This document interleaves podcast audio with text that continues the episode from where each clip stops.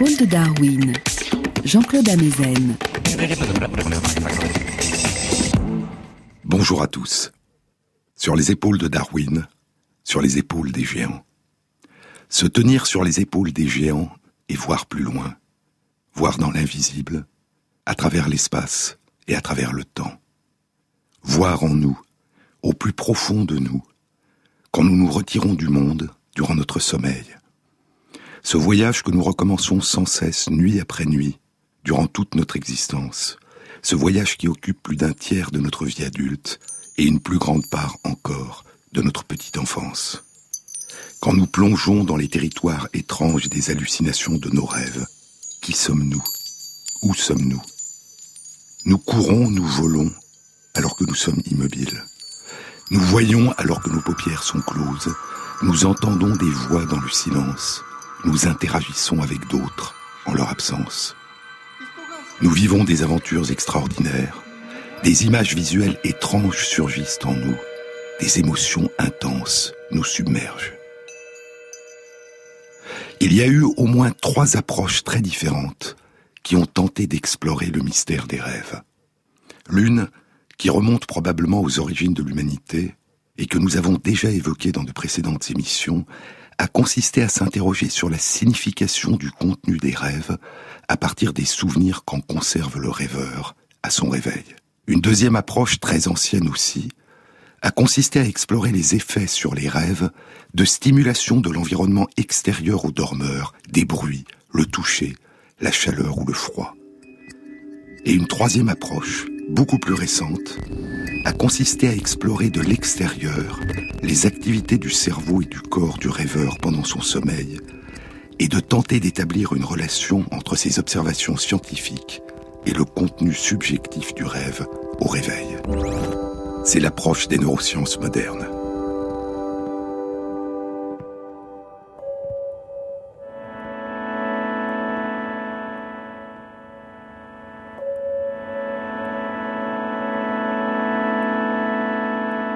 Dès le XIXe siècle, des physiologistes dont Alfred Maury, l'auteur du livre Le sommeil et les rêves, publié en 1861, des physiologistes se sont demandé quand, durant notre sommeil, quand rêvons-nous?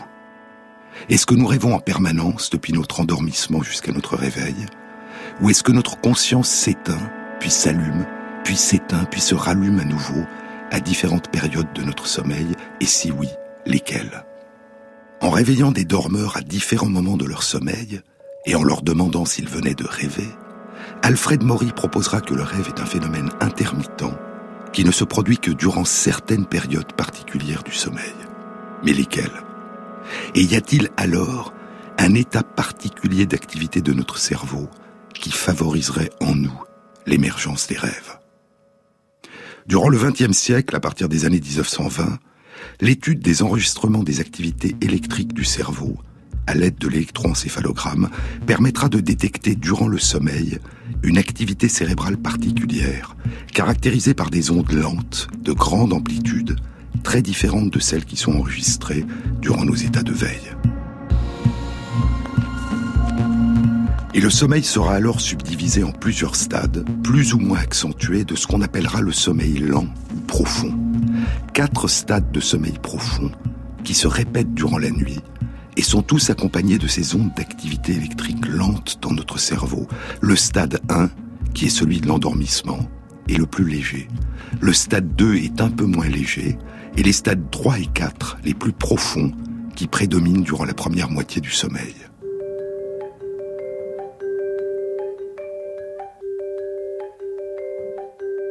Puis, en 1953, Eugen Azerinsky et Nathaniel Kleitman de l'Université de Chicago publieront dans la revue Science la première observation d'une autre phase jusque-là inconnue du sommeil. Une phase additionnelle de sommeil qui se répète elle aussi plusieurs fois et alterne avec les phases de sommeil profond. Elle est caractérisée par la survenue de mouvements spontanés rapides des yeux et Azerinsky et Kleitman proposent que c'est durant cette phase particulière, très différente des stades de sommeil profond, que se produisent les hallucinations de nos rêves. En effet, lorsqu'ils réveillent les dormeurs durant cette phase de sommeil avec mouvement rapide des yeux, Les personnes se souviennent très fréquemment d'avoir rêvé et se souviennent en partie du moins de leurs rêves, ce qui n'est pas le cas quand ils éveillent les dormeurs durant les phases de sommeil profond. Quatre ans plus tard, en 1957, Kleitman et William Dement montrent que ces phases de sommeil avec mouvement spontané rapide des yeux sont associées à une activité électrique du cerveau qui est très différente de celle du sommeil profond. Il s'agit d'ondes de fréquence rapide qui ressemblent à celles qui sont présentes à l'état de veille, et leurs expériences confirment que cette période de sommeil semble correspondre à celle où le dormeur rêve. Encore deux ans, et en 1959, Michel Jouvet, à Lyon, découvre chez le chat que ces phases de sommeil avec mouvement spontané rapide des yeux et ondes d'activation cérébrale de fréquence rapide sont associées à une chute du tonus musculaire, à une paralysie des muscles, à l'exception des muscles des yeux, qui sont à l'origine des mouvements oculaires spontanés rapides, et à l'exception des muscles impliqués dans la respiration. Et cette paralysie est, chez le chat, de temps à autre, interrompue par de petits frémissements, des ébauches de mouvements des pattes. Cette abolition du tonus musculaire, cette inhibition active des mouvements, sera aussi constatée chez nous, durant la même phase de sommeil, celle où nos yeux sont animés de mouvements spontanés rapides et où notre cerveau est parcouru d'ondes électriques de fréquence rapide.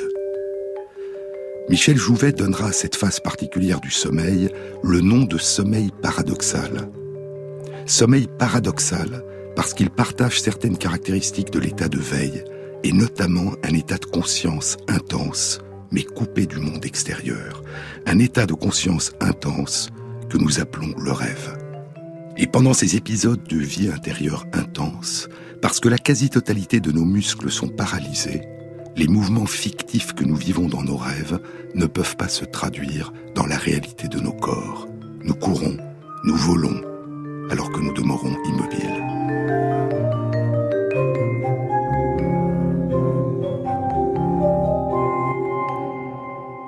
Nos périodes de sommeil paradoxal durent environ 20 à 25 minutes et sont séparées par des intervalles d'environ 90 minutes à 100 minutes, durant lesquels nous plongeons dans les phases de sommeil plus ou moins profonds, sans mouvement rapide des yeux, et où prédominent des vagues lentes, de grande amplitude, dans notre cerveau.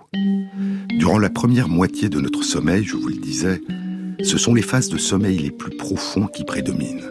Puis, dans la deuxième période, ce sont les phases de sommeil avec mouvement rapide des yeux qui vont devenir plus fréquentes et qui vont alterner avec des phases de sommeil moins profonds, les stades 1 et 2 du sommeil profond. Durant notre vie adulte, où le sommeil occupe en moyenne 30% de notre vie, les phases de sommeil paradoxal occupent environ 20% de ce temps de sommeil. Mais chez le nouveau-né, non seulement la durée totale du sommeil est plus importante que chez l'enfant et chez l'adulte, mais les phases de sommeil paradoxal occupent une part beaucoup plus importante du temps total de sommeil, environ 50%. Et chez le chaton, chez le chat nouveau-né, les phases de sommeil paradoxal occupent 80% du temps total de sommeil. Puis cette part va diminuer relativement rapidement. Est-ce que les nouveau-nés, pendant ces phases de sommeil paradoxal qui occupent une si grande partie de leur sommeil, rêvent? Nous ne le savons pas. C'est très probable, et rien a priori n'empêche de le penser, mais ils ne peuvent nous raconter ce qu'ils vivent pendant qu'ils dorment, et l'amnésie infantile des premières années de notre existence empêche les souvenirs de cette époque de remonter clairement à notre mémoire consciente. La même question se pose pour les fœtus, dont les activités cérébrales suggèrent, à partir d'un certain degré de développement, après l'âge de six mois, à partir du troisième trimestre de la grossesse, l'existence de périodes très prolongées d'activité cérébrale semblables à celle qui est observée durant le sommeil paradoxal, suggérant ainsi qu'il pourrait y avoir une relation entre le sommeil paradoxal et le degré d'immaturité du cerveau, ou l'importance et la rapidité des phénomènes de maturation du cerveau. Les rêves sont-ils le premier état de conscience qui apparaît au début de notre existence? Et participent-ils au développement de notre cerveau qui permettra plus tard l'émergence des états de conscience de nos états de veille? On ne le sait pas. L'observation de l'extérieur des activités du cerveau permet d'établir des corrélations et de rechercher l'existence de relations de causalité quand on peut les confronter avec le récit de l'expérience subjective. Mais en l'absence de récit, en l'absence de capacité d'expression de l'expérience subjective, ou en l'absence d'une capacité pour nous d'en déchiffrer l'expression, nous ne pouvons que nous interroger, imaginer, accepter notre ignorance. Et la même interrogation, la même ignorance, concerne l'expérience subjective que vivent durant leur sommeil nos cousins les animaux. L'existence de phases de sommeil paradoxal n'a été à ce jour identifiée que chez les animaux dits à sang chaud, les animaux homéothermes, c'est-à-dire les animaux capables comme nous de réguler la température de leur corps et de la maintenir à peu près constante. Il s'agit de nos très proches parents, les mammifères, et de nos lointains parents, les oiseaux. Les mammifères et les oiseaux rêvent-ils pendant ces périodes de sommeil paradoxal? Nous ne le savons pas, mais rien a priori n'empêche de le penser. Chez tous les autres animaux, qui ne sont ni des mammifères ni des oiseaux, aucune phase de sommeil paradoxal n'a été à ce jour identifiée. Il semble n'exister que des phases de sommeil qui ressemblent au sommeil profond. Sommeil profond qui semble être la modalité de sommeil la plus ancienne et la plus conservée au cours de l'évolution, y compris chez de tout petits animaux, chez la drosophile, la mouche du vinaigre, et chez Apis mellifera, l'abeille à miel. Le sommeil paradoxal, quant à lui, semble avoir été une innovation, une variation sur ce thème universel au cours de l'évolution du vivant. Une innovation qui a émergé, ou du moins qui s'est propagée jusqu'à nous au moins deux fois. Une fois chez des ancêtres communs à tous les oiseaux d'aujourd'hui, et une fois chez les ancêtres communs à tous les mammifères d'aujourd'hui. Et la découverte de cette association étroite chez nous entre le sommeil paradoxal et les rêves a amené à la conclusion que l'émergence des rêves durant le sommeil, ou tout du moins l'émergence d'un état d'activité du cerveau nécessaire mais peut-être non suffisant à lui seul à la production des rêves, a été une innovation peu répandue au cours de l'évolution du vivant. Et l'origine de cette innovation, toujours mystérieuse, a peut-être été liée à l'apparition chez certains animaux d'une capacité à contrôler la température de leur corps et à la maintenir constante.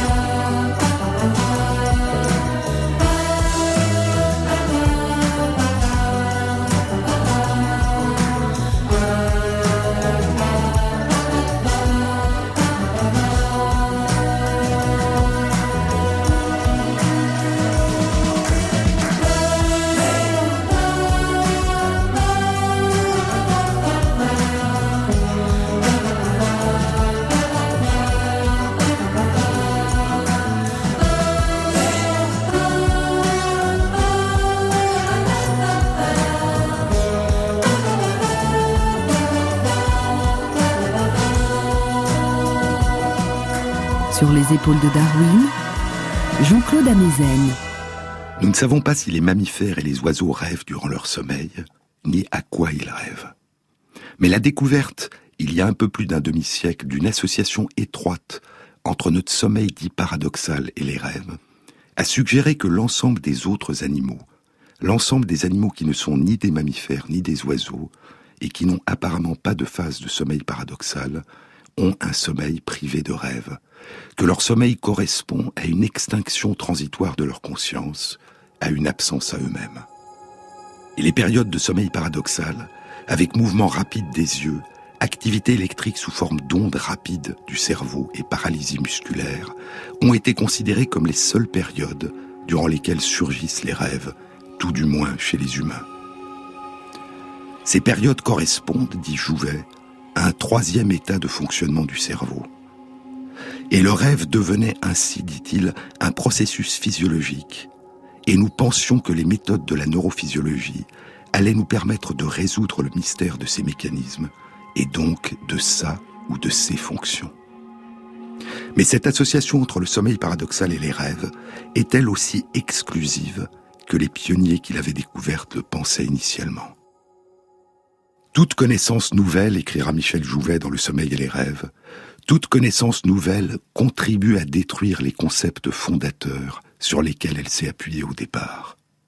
Et dès la fin des années 1960, des études commenceront à suggérer que les périodes de sommeil profond, qui prédominent durant la première partie de nos nuits, peuvent aussi être associées à des rêves. Dans une postface à son livre Le sommeil et les rêves, rédigé en 1998, à la question est-ce que l'hypothèse selon laquelle le rêve ne survient que pendant le sommeil paradoxal reste toujours admise aujourd'hui? Michel Jouvet répondra non. Il y a beaucoup de discussions aujourd'hui et on constate deux courants de pensée divergents. Selon le premier, qui était minoritaire au cours des années 1970, il existerait une activité mentale continue, un état de conscience continu tout au long du sommeil. Ce concept est un héritage des idées de Freud, qui écrivait dans l'interprétation du rêve, à travers notre sommeil, nous savons de façon certaine, aussi bien que nous rêvons ou que nous dormons. Ce courant de pensée, poursuit Jouvet, réfute l'équivalence stricte entre rêve et sommeil paradoxal et peut être résumé par l'affirmation suivante, il n'y a pas de corrélation entre l'activité mentale et l'électroencéphalogramme. Le deuxième courant de pensée, dit Jouvet, défend toujours la dichotomie entre le rêve au cours du sommeil paradoxal et la rareté des souvenirs des rêves au cours des autres stades du sommeil. Ces deux courants s'écartent l'un de l'autre, ajoutait-il. Ces deux courants s'écartent l'un de l'autre, ajoutait-il, si bien que les recherches sur le rêve sont menées par des groupes qui ont peu de contact entre eux. Et il ajoute, la controverse depuis le début des années 1990 entre les partisans du rêve continu au cours du sommeil et ceux qui défendent l'hypothèse selon laquelle le rêve représente uniquement la contrepartie subjective du sommeil paradoxal, cette controverse se situe au niveau d'un problème non encore résolu, celui de l'équivalence entre l'état d'activité électrique du cerveau et les états de conscience, qu'il s'agisse de la conscience éveillée ou de la conscience onirique. Pour essayer de déterminer si les rêves surviennent uniquement durant les phases de sommeil paradoxal ou peuvent aussi survenir durant les phases de sommeil profond, les chercheurs, je vous le disais tout à l'heure, réveillaient les dormeurs à différentes phases du sommeil et les interrogeaient. Et certains chercheurs se sont aperçus que la réponse des personnes qu'ils réveillaient durant les phases de sommeil profond était différente en fonction de la manière dont les chercheurs les interrogeaient, en fonction de la question que leur posaient les chercheurs. Tant que la question posée était ⁇ Est-ce que vous avez rêvé ?⁇ les personnes qu'on réveillait durant un épisode de sommeil paradoxal répondaient très souvent oui, et les personnes qu'on réveillait après un épisode de sommeil profond répondaient le plus souvent non. D'où l'idée que le rêve était essentiellement associé au sommeil paradoxal. Puis plus tard, des chercheurs ont commencé à poser une question plus générale. Non pas est-ce que vous avez rêvé, mais est-ce que vous avez pensé à quelque chose pendant votre sommeil? Et la réponse des personnes réveillées pendant un épisode de sommeil profond a alors très souvent été oui. Elles se souvenaient avoir été conscientes pendant leur sommeil, mais elles n'interprétaient pas cet état de conscience comme un rêve.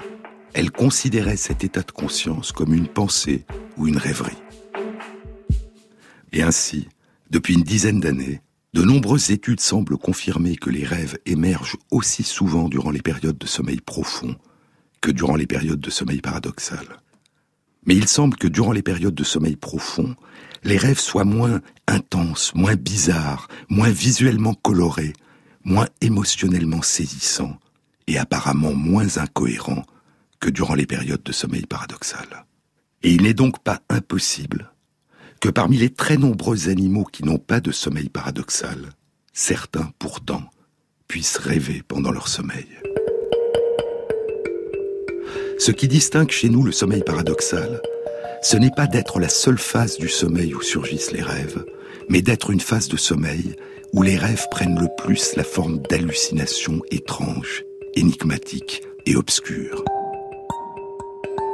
Michel Jouvet avait évoqué la possibilité que certains souvenirs de rêve, obtenus en réveillant la personne au cours de la période de sommeil profond, puissent être des souvenirs atténués de l'épisode de sommeil paradoxal qui a précédé l'épisode de sommeil profond.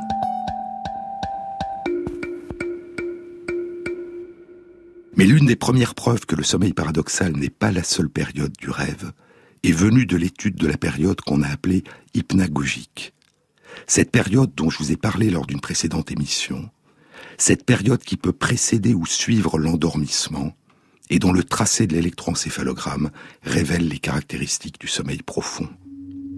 Je vous ai parlé du poème de Robert Frost, Récolter des pommes. Il s'endort et revit en rêve ses activités de la veille, l'échelle qui tremble, les branches des pommiers qui plient, la douleur de la plante de ses pieds causée par les barreaux de l'échelle et des pommes géantes qui surgissent devant ses yeux.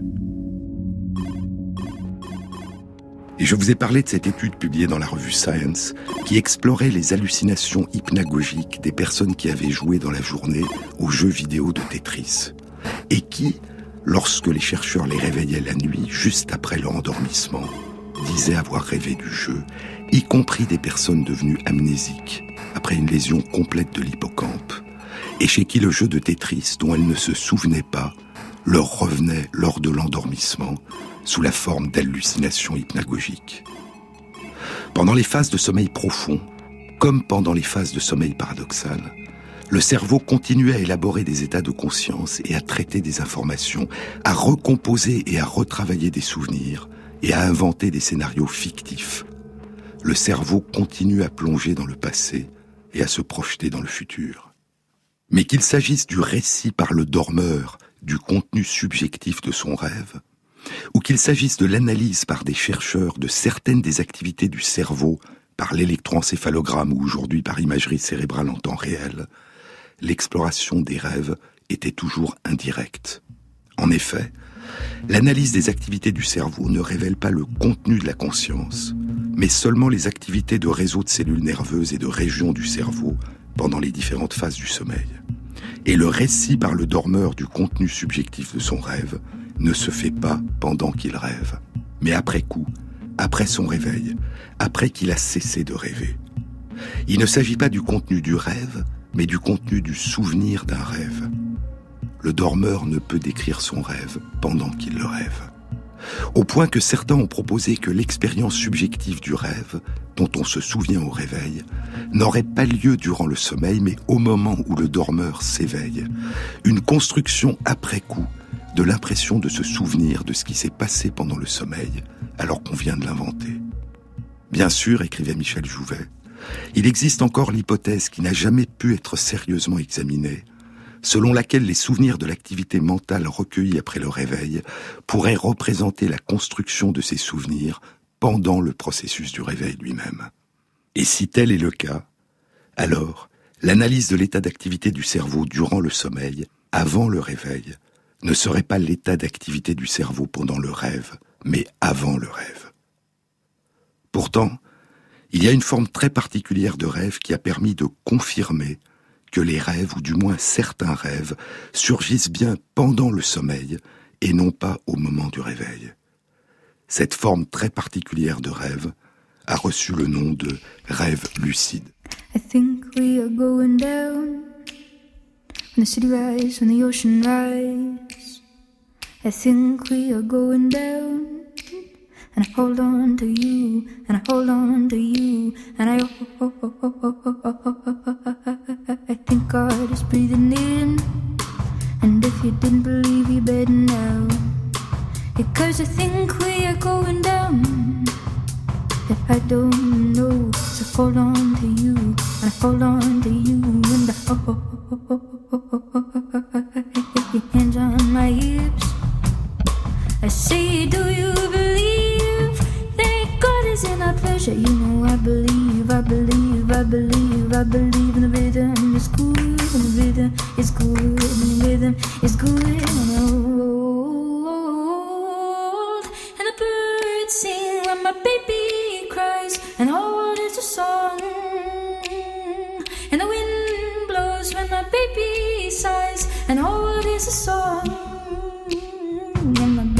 keeps a beat when he's walking down the street. I say the rhythm is good, and the rhythm is good, and the rhythm is good. And I hold on to you, but I think we are going down. I hear the trumpet calling the marching band. I think we are going down. The colors flash by so fast. I think God is breathing in. And if you didn't believe, you better now.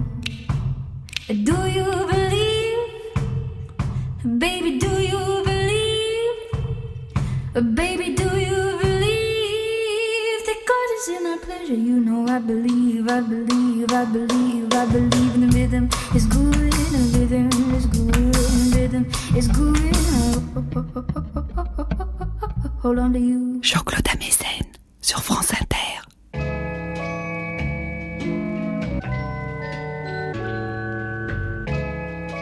Quand nous rêvons, nous sommes toujours nous-mêmes. Nous percevons, nous agissons, nous ressentons intensément des émotions à l'intérieur d'un monde fictif que fait émerger notre cerveau et que nous habitons. Et dans nos rêves, c'est toujours sans aucun doute possible de nous qu'il s'agit. Mais nous n'avons pas le plus souvent, pendant que nous rêvons, conscience qu'il s'agit d'un rêve. Nous n'avons pas conscience que nous ne sommes pas éveillés, qu'il s'agit d'un monde différent, de celui de nos états de veille. Au réveil, nous faisons la différence entre le souvenir de nos rêves et nos états de veille. Mais pendant que nous rêvons, nous ne faisons pas de différence entre nos rêves et nos souvenirs de nos états de veille. Nous pensons que nous sommes éveillés, mais dans un monde étrange, si différent de celui de nos états de veille, un monde où notre volonté n'exerce pas d'effet, un monde qui semble se construire et se modifier indépendamment de nous, et sur lequel notre volonté n'exerce aucune prise. Mais le rêve lucide, lui, est différent. Cette forme très particulière de rêve, il semble que près de la moitié d'entre nous a pu en faire l'expérience. Mais il ne survient fréquemment et régulièrement que dans une proportion très faible de la population, chez environ 2% d'entre nous. Et cette fréquence peut être renforcée par un auto-apprentissage.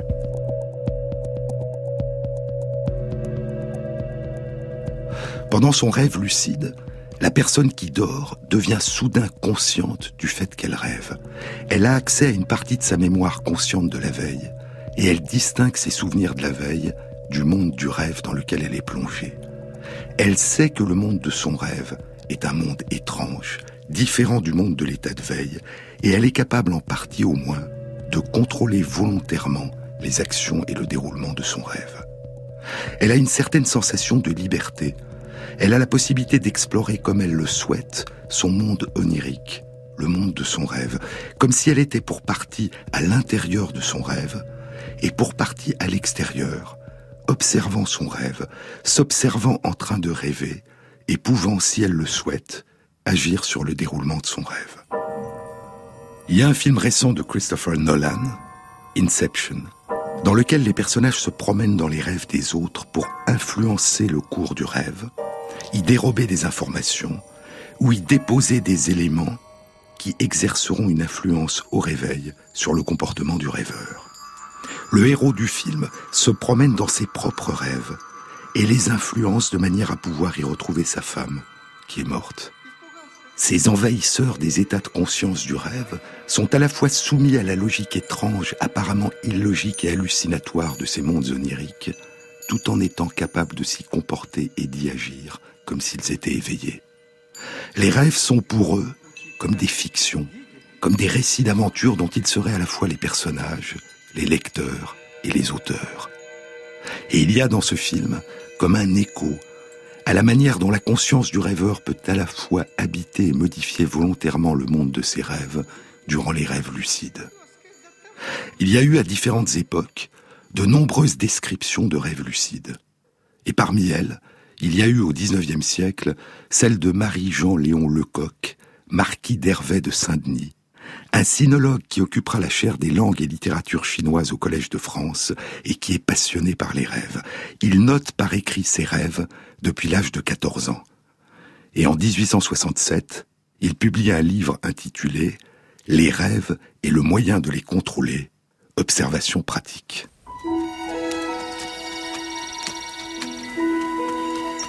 Dans un de mes rêves, écrit le marquis d'Hervé de Saint-Denis, dans un de mes rêves où je crois me promener à cheval par une belle journée, la conscience de ma véritable situation me revient en mémoire, comme aussi cette question de savoir si le libre arbitre de mes actions imaginaires m'appartient en songe ou ne m'appartient pas.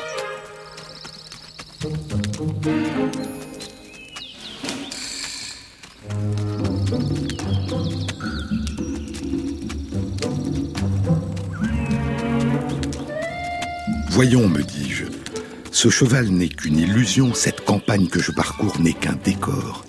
Mais si ce n'est pas ma volonté qui a évoqué ces images, il me semble bien du moins que j'ai sur ces images un certain empire, un certain contrôle. Je veux galoper, je galope. Je veux m'arrêter, je m'arrête. Voici maintenant deux chemins qui s'offrent à moi. Celui de droite semble s'enfoncer dans un bois touffu, celui de gauche conduit à une sorte de manoir en ruine. Je sens bien que j'ai la liberté de tourner à droite ou à gauche, et par conséquent de décider moi-même si je veux faire naître des associations d'idées-images en rapport avec ces ruines ou en rapport avec ce bois. Je tourne d'abord à droite, dans la direction du bois touffu. Puis l'idée me vient qu'il vaut mieux, dans l'intérêt de mes expériences, guider un rêve aussi lucide du côté des tourelles et du donjon, parce qu'en cherchant à me souvenir exactement des principaux détails de cette architecture, je pourrais peut-être à mon réveil reconnaître l'origine de ces souvenirs. Je prends donc le sentier de gauche, je mets pied à terre à l'entrée d'un pont-levis pittoresque, et durant quelques instants, alors que je dors encore, J'examine très attentivement une infinité de détails grands et petits, voûtes ogivales, pierres sculptées, ferrures à demi rongées, fissures et altérations de la muraille, admirant avec quelle précision minutieuse tout cela se peint aux yeux de mon esprit.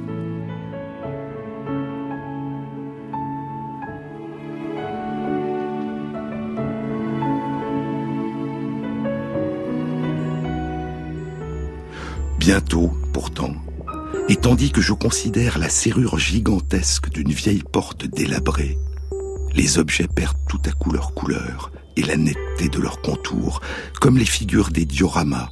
Quand le foyer s'éloigne, je sens que je me réveille. J'ouvre les yeux au monde réel. La clarté de ma veilleuse est la seule qui m'éclaire. Il est trois heures du matin. Mais ces rêves lucides peuvent aussi être colorés par une étrangeté qui les apparente plus aux rêves habituels. C'est le cas d'un autre rêve lucide que Michel Jouvet rapporte dans son livre, l'un des rêves lucides de Frédéric Van Eden, un psychiatre, écrivain et poète néerlandais, qui a probablement été le premier à inventer et à utiliser l'expression rêve lucide. Le 9 septembre 1904, écrit Van Eden, le 9 septembre 1904, je rêvais que j'étais debout devant une table, près d'une fenêtre. Sur la table étaient disposés divers objets. Pleinement conscient que je rêvais, je réfléchis aux expériences que je pourrais faire. Je commençais par essayer de casser un verre en cognant dessus avec une pierre. Je posais une petite tablette de verre sur deux pierres et frappais avec une autre pierre, mais en vain. Je pris alors un verre de cristal fin sur la table et le serrai dans mon poing de toutes mes forces, pensant en même temps combien il serait dangereux de faire cela en état de veille. Le verre ne se brisa pas. Mais voilà que, le regardant de nouveau un peu plus tard, il s'était brisé. Il s'était brisé correctement, mais un peu trop tard, comme un acteur qui rate sa réplique. Cela me donna l'impression très curieuse d'être dans un monde truqué, très bien imité, mais avec de très légères erreurs. Je pris alors le verre cassé et le jetai par la fenêtre pour voir si j'entendrais le bruit des débris. Je l'entendis très bien, et même j'aperçus deux chiens qui s'enfuyaient avec beaucoup de naturel. Je pensais alors quelle bonne imitation était ce monde de comédie. Puis, voyant sur la table une carafe de Bordeaux, je m'en versai et notait avec une parfaite clarté d'esprit, eh bien, on peut aussi avoir des sensations volontaires de goût dans ce monde de rêve. Ce vin est d'une saveur parfaite. À la fin du XXe siècle, le rêve lucide allait cesser d'être uniquement le récit subjectif d'une expérience étrange et merveilleuse, remémorée et racontée après le réveil. À la fin du XXe siècle, le rêve lucide allait permettre de tenter d'apporter une réponse à une question qu'aucun autre type de rêve n'avait jusque-là permis d'explorer. Cette question était la suivante. Est-ce que le rêve n'apparaît à la conscience du rêveur qu'au moment où il quitte le sommeil, au moment où il s'éveille? Ou est-ce qu'un rêve survient réellement pendant que le rêveur dort, pendant le sommeil? Et si c'est le cas, pendant quelle phase de sommeil? La première réponse allait être apportée en 1981 dans une étude publiée par Stephen Laberge de l'université Stanford et d'autres chercheurs dont William Dement dans la revue Sleep Research. Stephen Laberge, écrit Michel Jouvet, ayant lui-même fait des rêves lucides, voulut les étudier objectivement.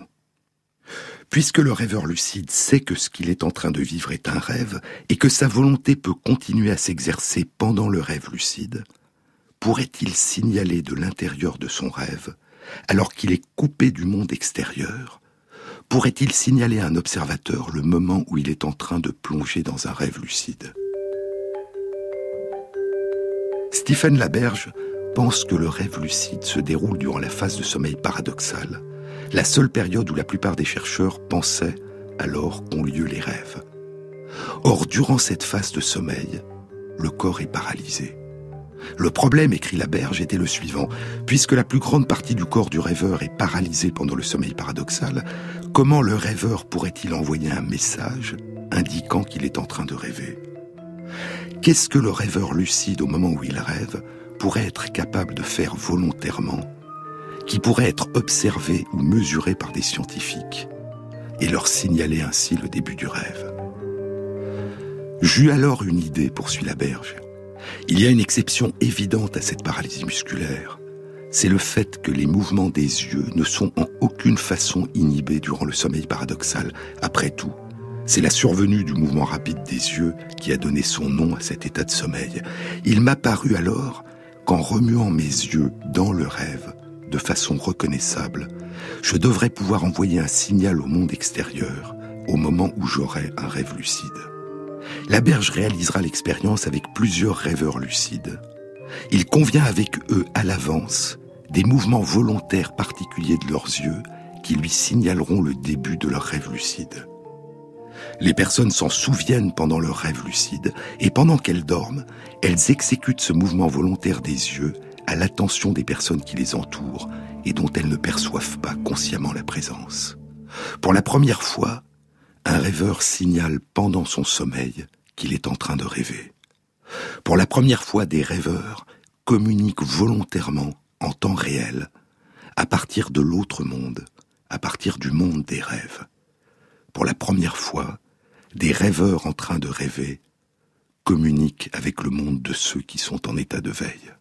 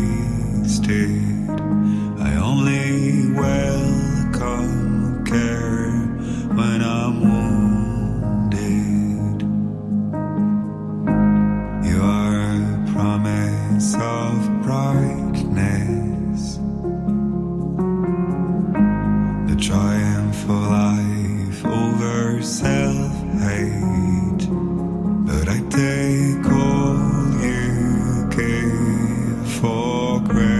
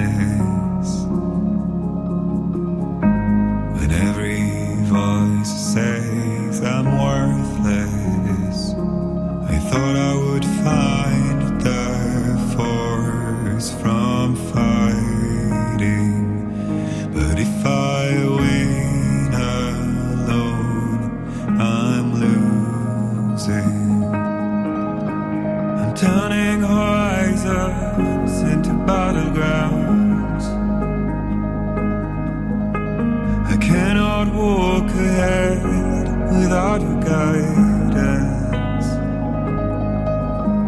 I'm turning horizons into battlegrounds.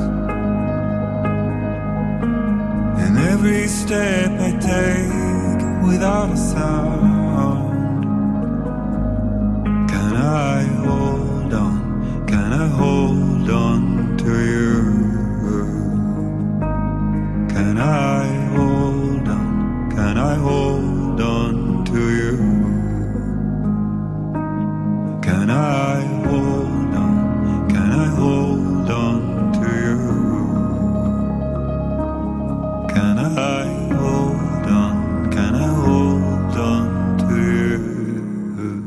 les épaules de Darwin, Jean-Claude Amezen, sur France Inter.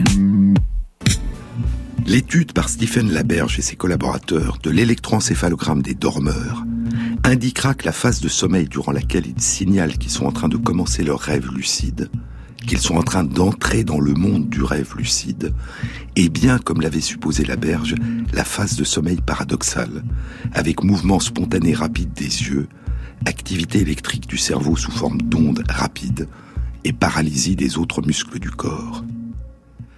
Ces résultats montrent, écrira Laberge, que dans certains cas, la perception de rêver durant le sommeil paradoxal peut être beaucoup plus réfléchie et rationnelle qu'on ne le pense. Et cela ouvre, ajoute-t-il, la possibilité d'une nouvelle approche dans la recherche sur le rêve. Les rêveurs lucides pourraient permettre ainsi de nouvelles expériences, comme de définir le temps exact d'événements oniriques particuliers, combien de temps a duré telle composante du rêve, de permettre de faire des corrélations précises entre l'état d'activité du cerveau et l'état de conscience du rêveur, et peut-être le contenu du rêve, et de tester méthodiquement des hypothèses jusque-là impossibles à tester.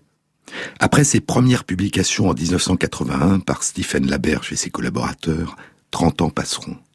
Et une autre équipe de chercheurs de plusieurs centres de recherche allemands tentera chez des rêveurs lucides d'explorer plus avant en temps réel la relation entre l'expérience subjective du rêve et l'exploration de l'extérieur par imagerie cérébrale du fonctionnement du cerveau.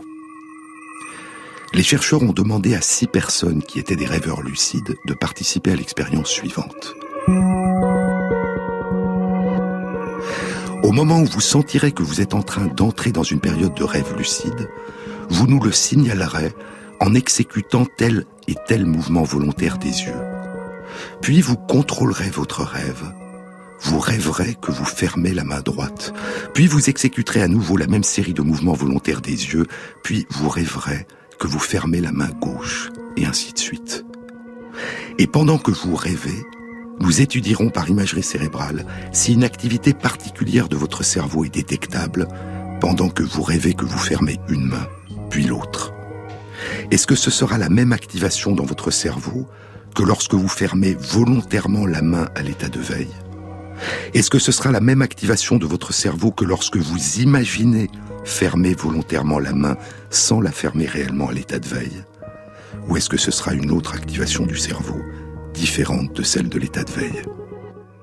Les résultats de la recherche ont été publiés il y a un peu moins d'un an, en novembre 2011, dans la revue Current Biology.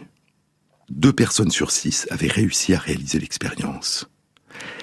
Il est en effet difficile de s'endormir puis de rêver quand on est à l'intérieur d'un appareil d'imagerie cérébrale qui est extrêmement bruyant. Les deux rêveurs lucides qui avaient réussi à dormir et à rêver à l'intérieur d'un appareil d'imagerie cérébrale ont signalé, par leur mouvement volontaire des yeux, qu'elles étaient en train de commencer à rêver. Et l'analyse des données cérébrales montre qu'elles étaient en état de sommeil paradoxal. Puis les deux rêveurs ont décidé de fermer leur main droite, puis leur main gauche, dans leurs rêves. L'analyse des activités de leur cerveau montre alors une activation dans les régions qui sont habituellement activées à l'état de veille lorsque nous décidons que nous allons réaliser un mouvement de la main gauche ou de la main droite sans le réaliser. Et les personnes se sont souvenues à leur réveil avoir réalisé ces mouvements de main dans leurs rêves. C'est comme si réaliser un mouvement dans un rêve lucide mettait en jeu dans le cerveau des mécanismes semblables à ceux des premières étapes de la décision qui précèdent la réalisation du mouvement à l'état de veille. C'est comme si durant le rêve, ce qui est vécu à l'état de veille comme une intention, une simulation, une possibilité, devenait soudain la réalité. Comme si dans le rêve s'effaçait la distinction entre imaginer et agir.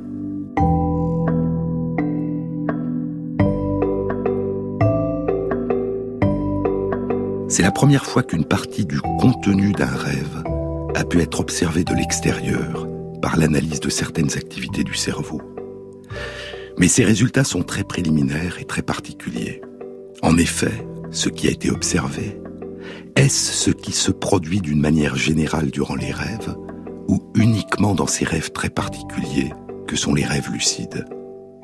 Est-ce cette composante volontaire de la conscience de la veille durant le rêve lucide qui a été révélé par cette étude On ne le sait pas. En d'autres termes, on ne sait pas si ces résultats ont ouvert une fenêtre sur l'exploration du contenu des rêves en général, ou seulement sur la part de conscience de veille qui persiste durant le rêve lucide et lui donne son énigmatique singularité. Mais ces travaux posent aussi une autre question, beaucoup plus générale, beaucoup plus large. Pourra-t-on un jour lire de l'extérieur une partie du contenu de notre conscience pendant que nous rêvons? Et pourra-t-on un jour lire aussi de l'extérieur une partie de notre conscience pendant nos états de veille? C'est une question fascinante, merveilleuse et inquiétante à la fois, qui dépasse le contexte des rêves. Notre subjectivité pourrait-elle un jour devenir en partie au moins transparente aux autres? C'est une question que nous aborderons dans une autre émission.